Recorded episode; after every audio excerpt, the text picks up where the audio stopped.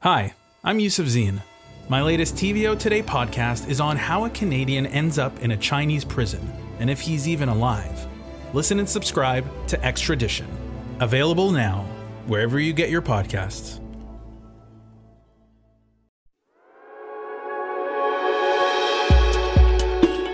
My name is Abdul-Rehman Malik. I'm canvassing the world for the most interesting people to hear about their journeys, their work, and what it means to be alive in the world today. And perhaps nobody has captured that experience of being alive better than the 13th century Persian poet and Sufi mystic Jalaluddin Rumi in his poem, The Guest House. This being human is a guest house. Every morning, a new arrival. A joy, a depression, a meanness. Some momentary awareness comes as an unexpected visitor. Welcome and entertain them all.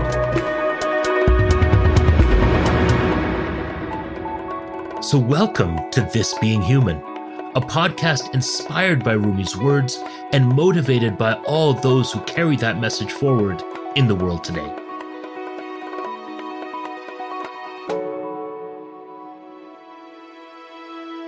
Today, social media influencer Nadir Nahdi. We all have narcissistic qualities. And yes, I do believe social media is a inherently narcissistic space because it's about sharing what I'm feeling and what I'm thinking. But the challenge for you, the jihad, is being like, how do I leverage this narcissism into something bigger than me? Nadir Nahdi's videos have been seen millions of times, but he had his first viral hit before being a YouTuber was an actual job. Nadir has spent the last few years building a following through his YouTube channel BENI, where he documents contemporary Muslim life around the world with an emphasis on identity and culture.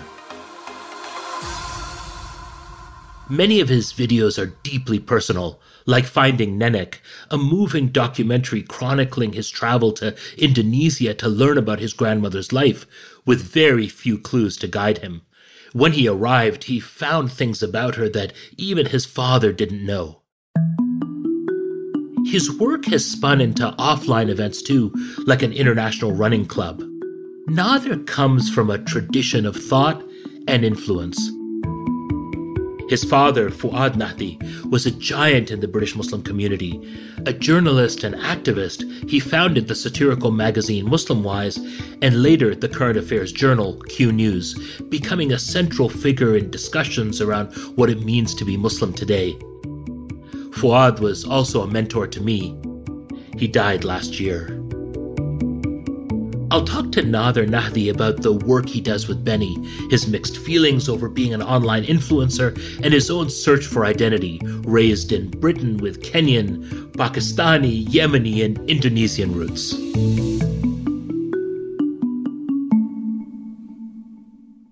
Nadir, my brother, I'm so happy to have you on This Being Human.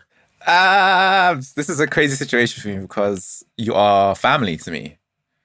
So like having a conversation with someone where there's so much already like historical resonance and experience to draw from and like an understanding is is gonna be it's really exciting. I'm super excited. Nadir's first taste of online fame came in 2014.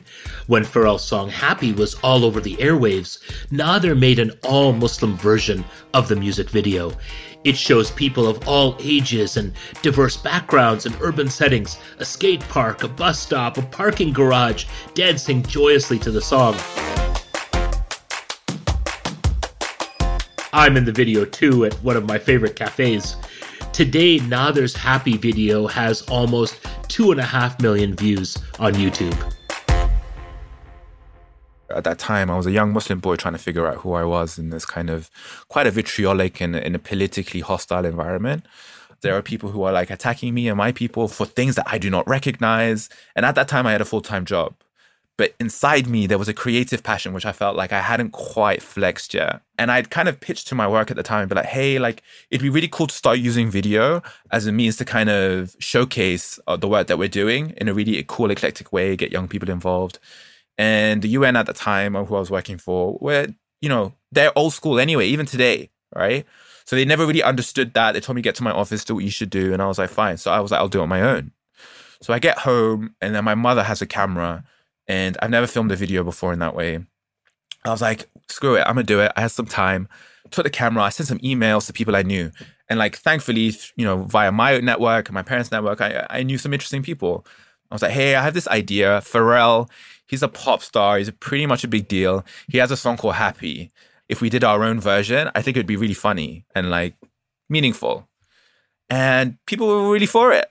For about 10 days, I traveled around the country filming notable people, but also like you know, people we'd known from different diverse backgrounds. And I culminated about 30 people in this one video, posted it. Wallahi, I swear to God, I thought about 700 people would see it. And I posted that night. It took me about two days to edit. I posted at 7 p.m. at night. And I thought, cool, 700 people. Most of them will probably be my family because I have a huge family. Um, and that would was it. The next day when I woke up, 1.4 million people had seen it.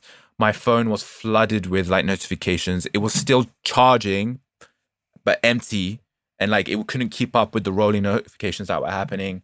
Um, people were emailing me, wanted to interview me. There was Harvard, they wanted to do academic reports, Guardian, The Independent, and it just blew in my face like I never would have expected. And it just showed me how insane this new emerging digital landscape is.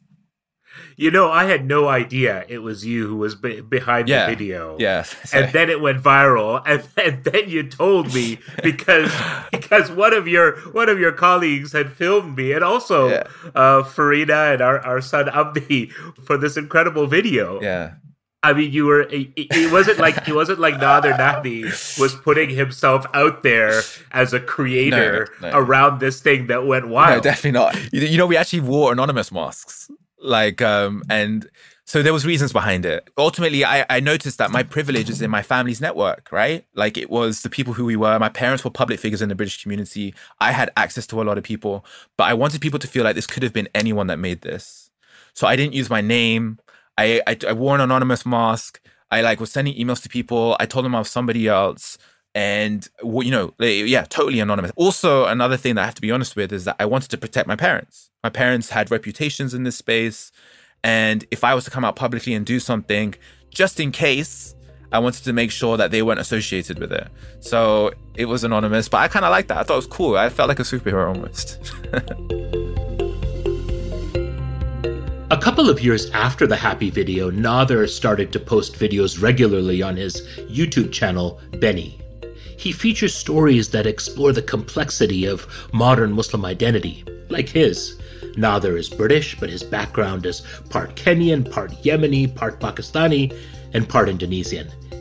It was this last part he decided to explore for his 2018 documentary Finding Nenek, the girl in the batik dress. The video documents Nadir's trip to Indonesia, where he goes to learn more about his grandmother's life, which he grew up knowing almost nothing about.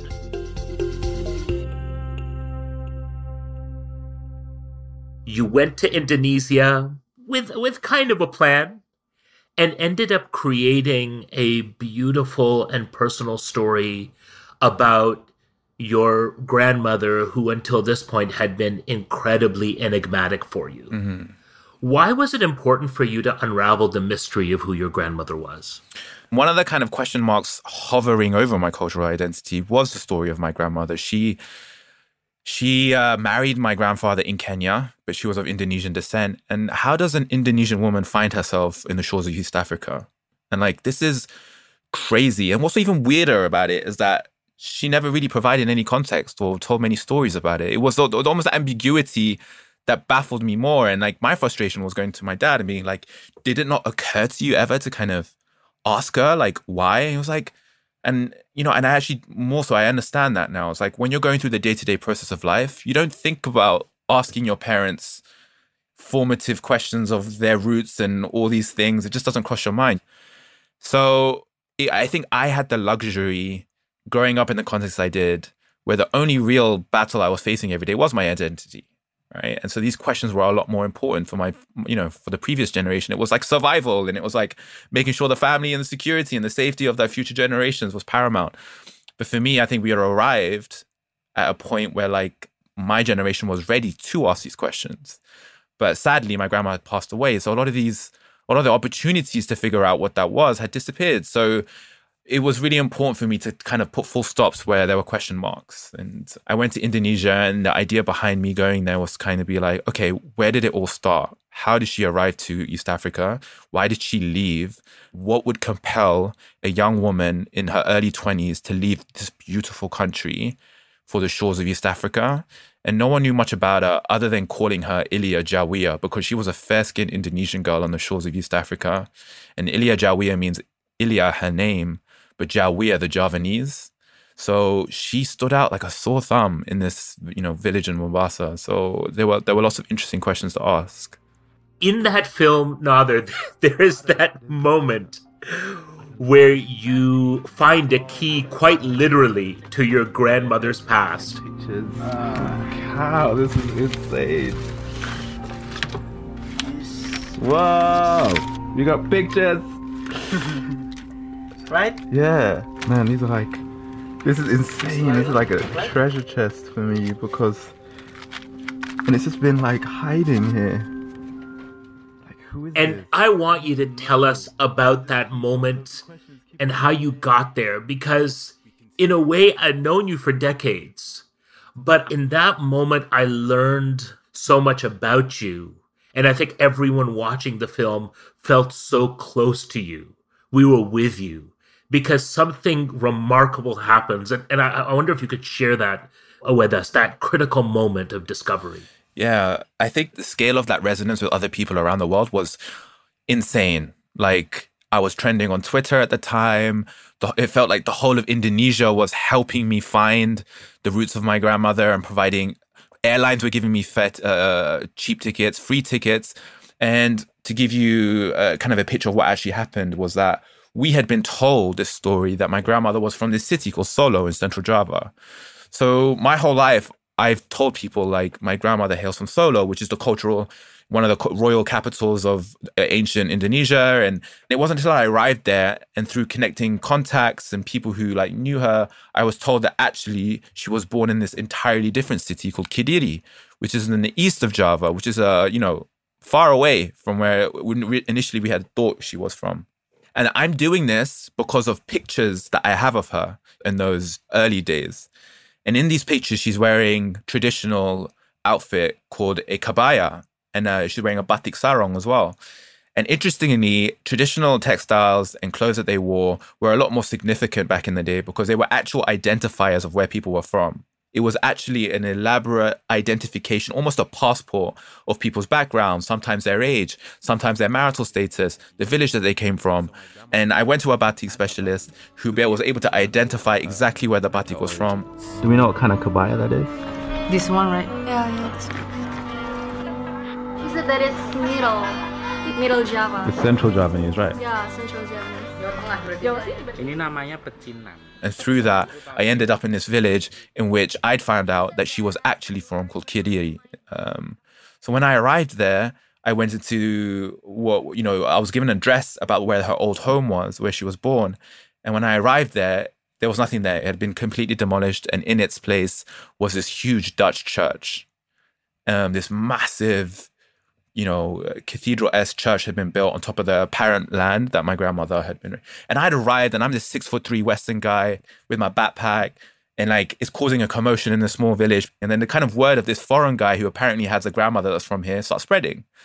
And then eventually, an old man who lives opposite hears this and invites me in.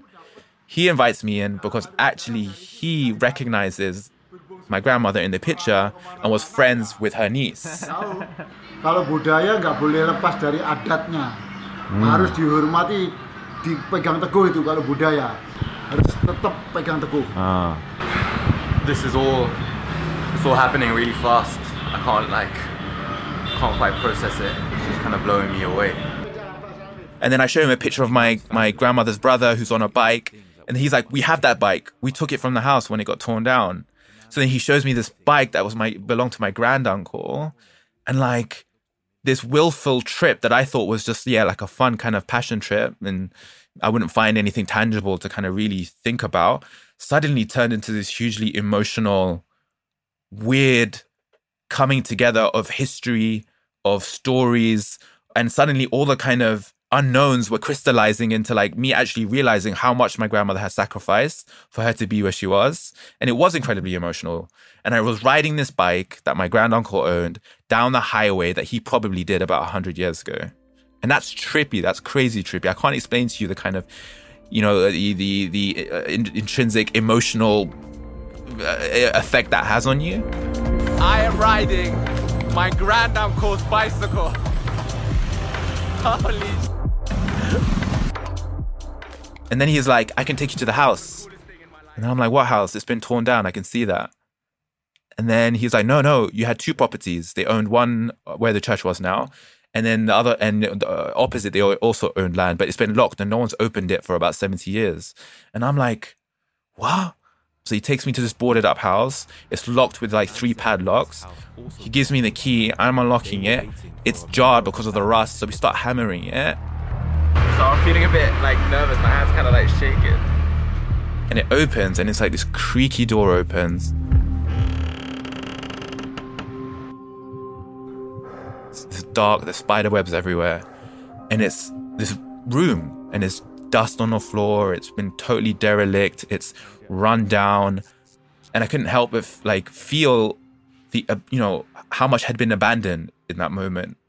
This shell of a house in which there was so much life that gave birth to my grandmother that, you know, the, the woman that was responsible for me being where I am today. And there was just this sudden realization of that. And it was incredibly emotional. And I definitely had a little moment to myself and was like crying outside and just, I don't know what I was feeling. I was still, still finding ways to articulate it. But this derelict house was almost like an analogy of so much of the experience that children of immigrants feel of like a realization that our, pa- our parents and our grandparents have sacrificed untold, unimaginable things for the promise of a better world for my generation. And it, it was a it, it, it was a mixture of appreciation, but also guilt, right? Of being like, this is how much has been left behind for me to be in the place that I am today. And it was such a formative journey on that on on that level. But also, the most important thing f- for me was just to see what it meant to my dad and his siblings, and and the tears are streaming down my dad's it was weird because the more I was unraveling, I felt like the more embarrassed my dad was that he didn't know. So it was a mixture of pain, but also like, you know, um, uh, appreciation and like gratefulness that and pride that his son was the one to go and do that. And that was like priceless. I would pay untold amounts to be able to gift that to my dad over and over again. Like, I don't think I have it in me to do another video like that because it was so emotionally taxing, but also to share parts of my story to the world live. Like, 100,000 people were logging into my stories every day and like people were checking in. It was trending on Twitter and, and to like provide it, provide that story to other people so they would resonate on that level. That was, um, it was, it took its toll for sure.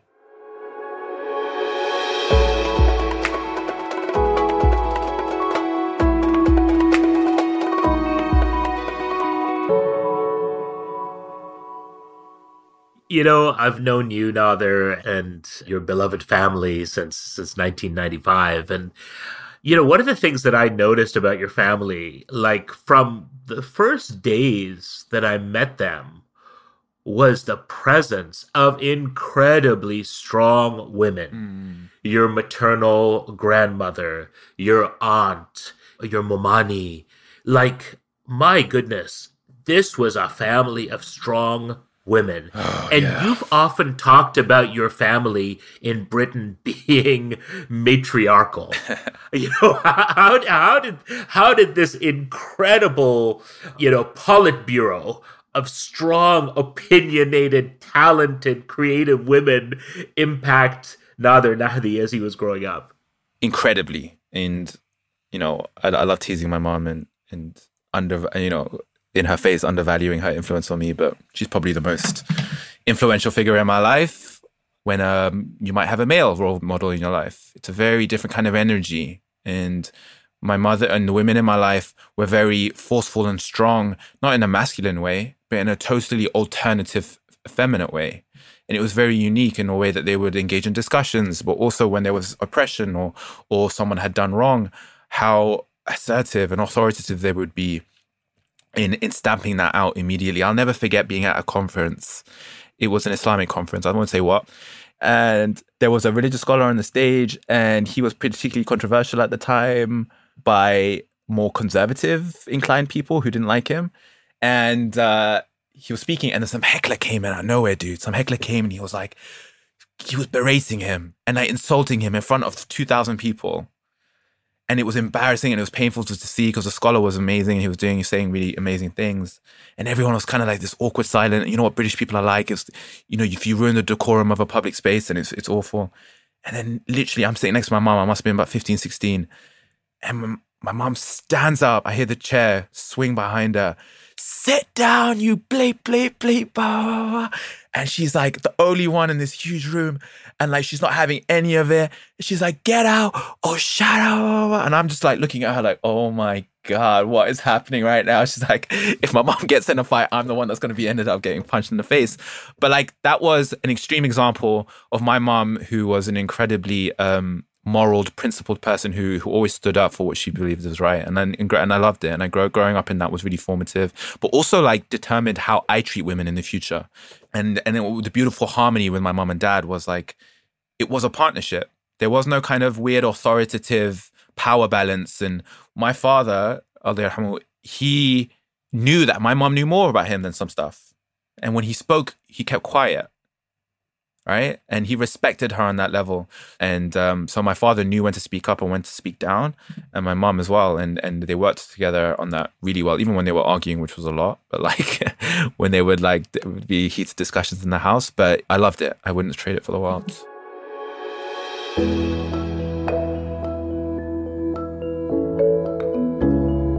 Will you help the Aga Khan Museum make this being human even better? Take five minutes to fill out a short survey and tell us what you think. By providing your feedback, you'll help us measure our impact and reach more people with extraordinary stories from some of the most interesting artists, thinkers, and leaders on the kaleidoscope of Muslim experience. To participate, go to agakhanmuseum.org slash tbh survey. And thank you for listening to This Being Human.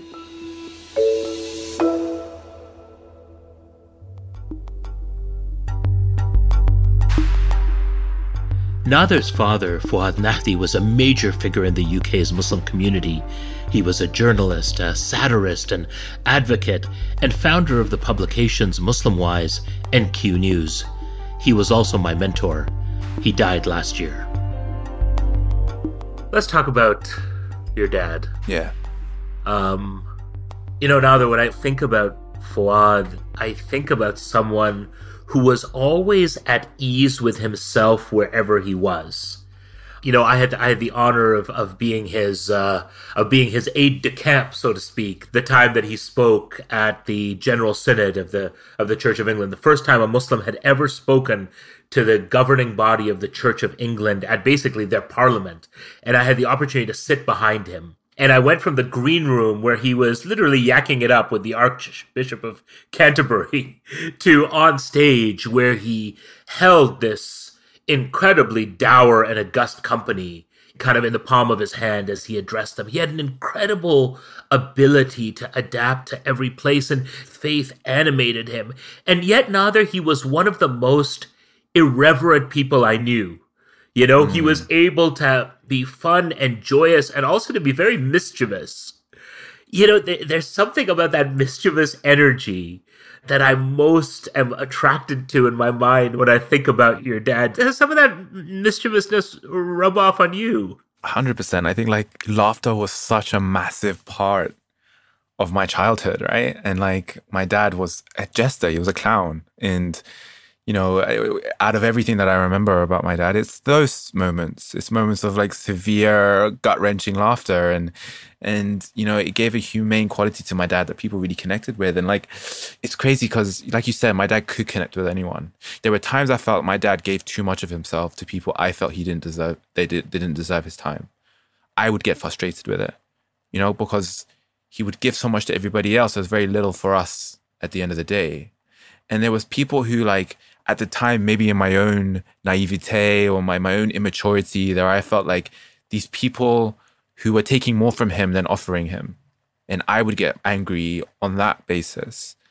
But then it wasn't until I got older that I've come to realize that how rare and I, I, you know, as much as I tried to emulate my father, that is something that is uniquely his, is this ability to be entirely present and focused. And whether you're the king of Morocco or you're the doner kebab guy on Preston Road, my dad gave his entirety to you. He made the same jokes with you. He made you feel as like uh, as much yourself as you probably do when you're by yourself. I think there's something inherently about the Swahili culture. My dad is Kenyan. There is something very African about like loudness and abrasiveness and through you know on the food table there were always story times and that, I think that's why like so much of my life is about stories is that like everything was story time at home you know, my dad was a masterful storyteller. The way he would weave these anecdotes and histories and, and moments that he found himself in on the dinner table would capture people. And my dad liked you if you sat on his table, you ate his food, and you told a good story. That's how my dad knew that he would get on with you. You know, one of Fuad's uh, enduring legacies was his passion for defining and redefining what it meant to be Muslim in the modern world. I remember one of the first questions that he asked me. I was a young, precocious, overconfident student activist trying to show that I knew something about the world. And the question that he confronted me with was that beyond beards, scarves, and halal meat, what does it mean to be Muslim in the 21st century? And it's a question that I realized that I've asked again and again and again in my own life. He really was exploring this.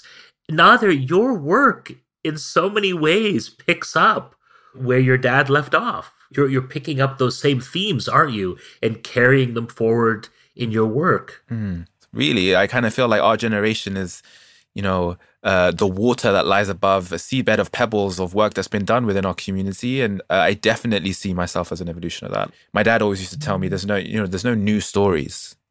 There's only new ways of telling the same stories." And really in my arrogance that you know maybe when i was younger i felt like i was doing something incredibly innovative. But really if you look back from hindsight on a bird's eye view you actually see the community is going through cyclical events that like surface very similar issues. Yes the detail may vary and it might feel different. The texture of it might feel different. But ultimately we're still fighting the same fight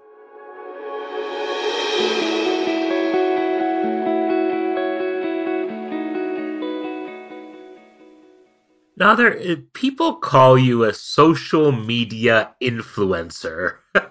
Does that term bother you? I think people in the space that I operate in, we all like to say, "Oh, yeah, it's so naff and it's so cliche," but it's become the accepted term, and like, and yes, it has a host of issues with it, but you know, it, doesn't bother me either way. I, I I think I have a love hate relationship with this industry as a whole, and whereas like I appreciate the access I have to, uh, you know, so many people and people who find my work interesting, and it's incredible. I am also very aware of the pitfalls and the dangers of like the modern landscape and having access to that many people instantly. So in some ways I like it's it's a blessing and it's a privilege to be heard, definitely. But I'm also very aware that it comes with a huge responsibility. What are some of those pitfalls? I I mean yeah, I could I could kind of tell you the, the the obvious. But what I will what I will start with is that uh, let me say that I'm very lucky and fortunate that I came into this space older. I started kind of my digital ascent when I was about 26, 27. And by then, arguably, you kind of know the man that you're growing into and the, tra- the trajectory that you're going down, as opposed to being a 17 or an 18 year old who suddenly at the fingertips has access to, you know, 500,000 people.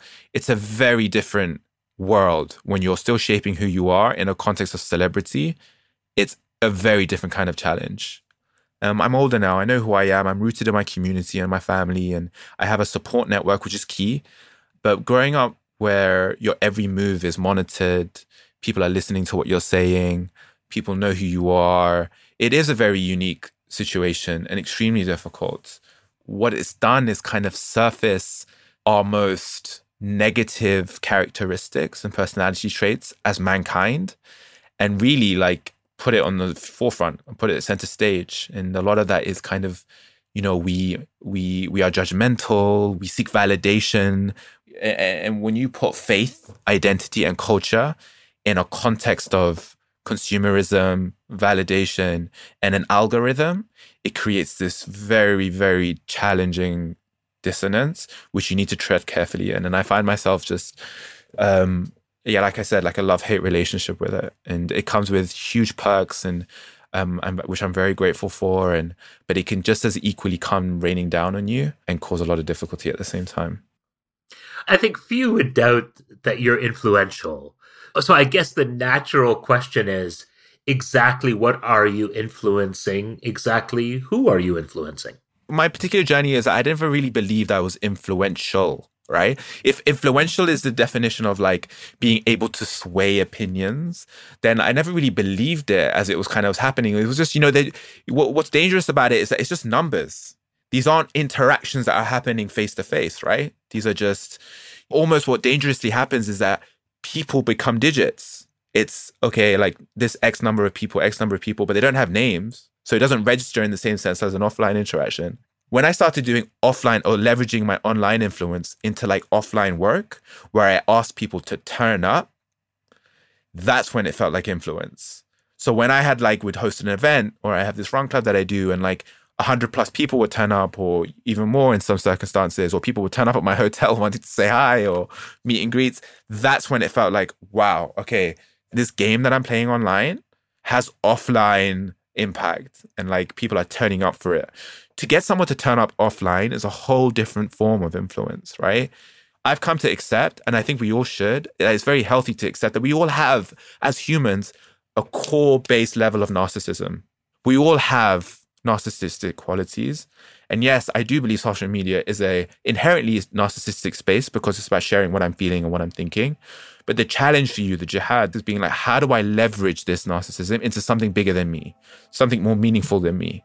And that was the kind of genesis of my work was being like, okay, cool. So how do I tell stories, create experiences that expose young people to meaningful, impactful things?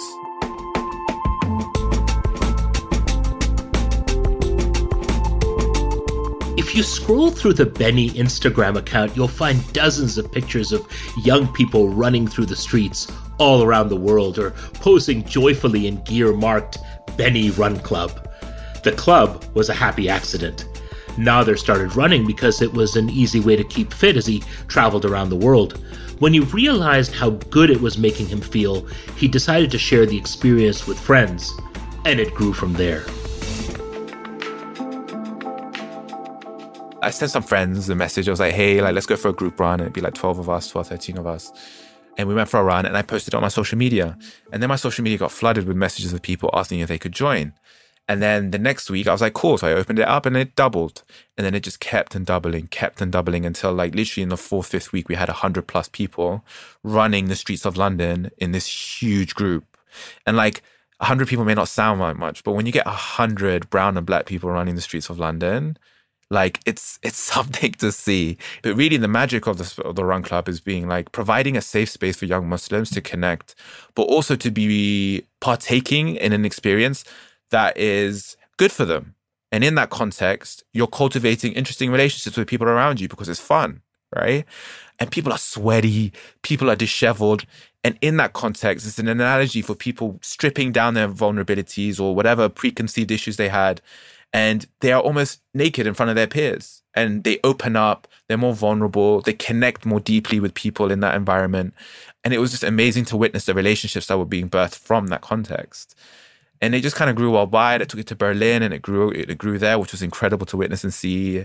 The idea of a run club isn't new. It's not groundbreaking. It's not the wheel. It's the voice in which we are targeting certain people that resonates in a very innovative way. So if you can find that vocabulary, find that voice, people will turn up because they're desperate for spaces that reflect them and their unique qualities.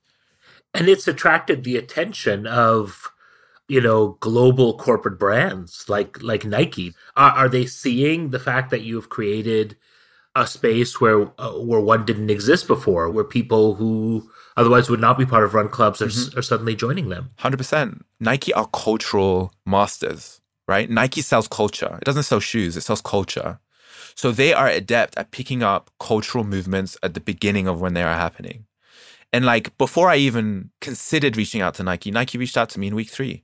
They had noticed, hold on a minute, there are some sort of cultural tremors happening in London for an audience in which they find famously difficult to target, suddenly is turning up in the streets running and they didn't understand it or they, they, they couldn't really compute it. So they invited me to the headquarters to have a chat and they were incredibly supportive and they came on board and wanted to be official partners to help support us.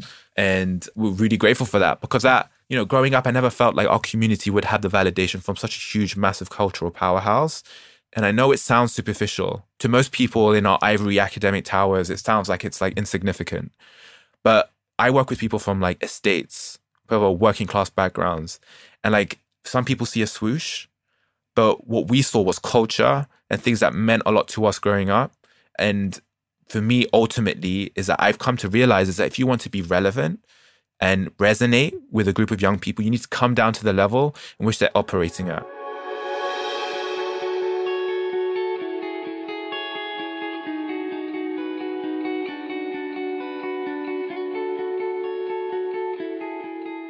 Nadir Nahdi, what does this being human mean to you? This being human is, to me, being fallible.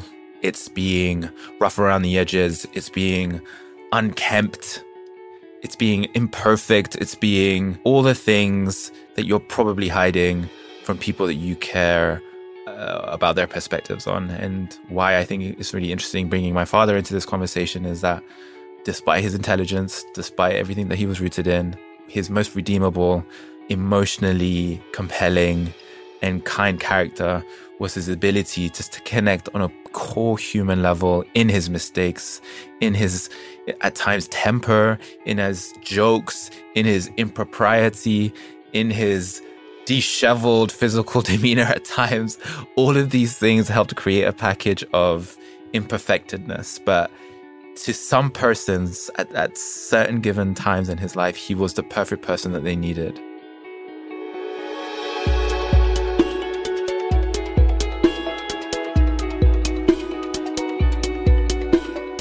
Nadir Nahdi, you are your father's son, you are your mother's son, and uh, you're my brother.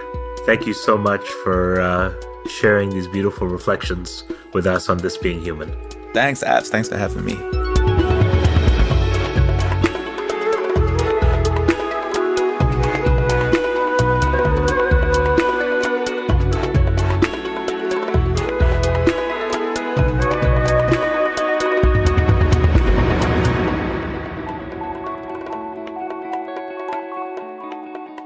This Being Human is an Antica production.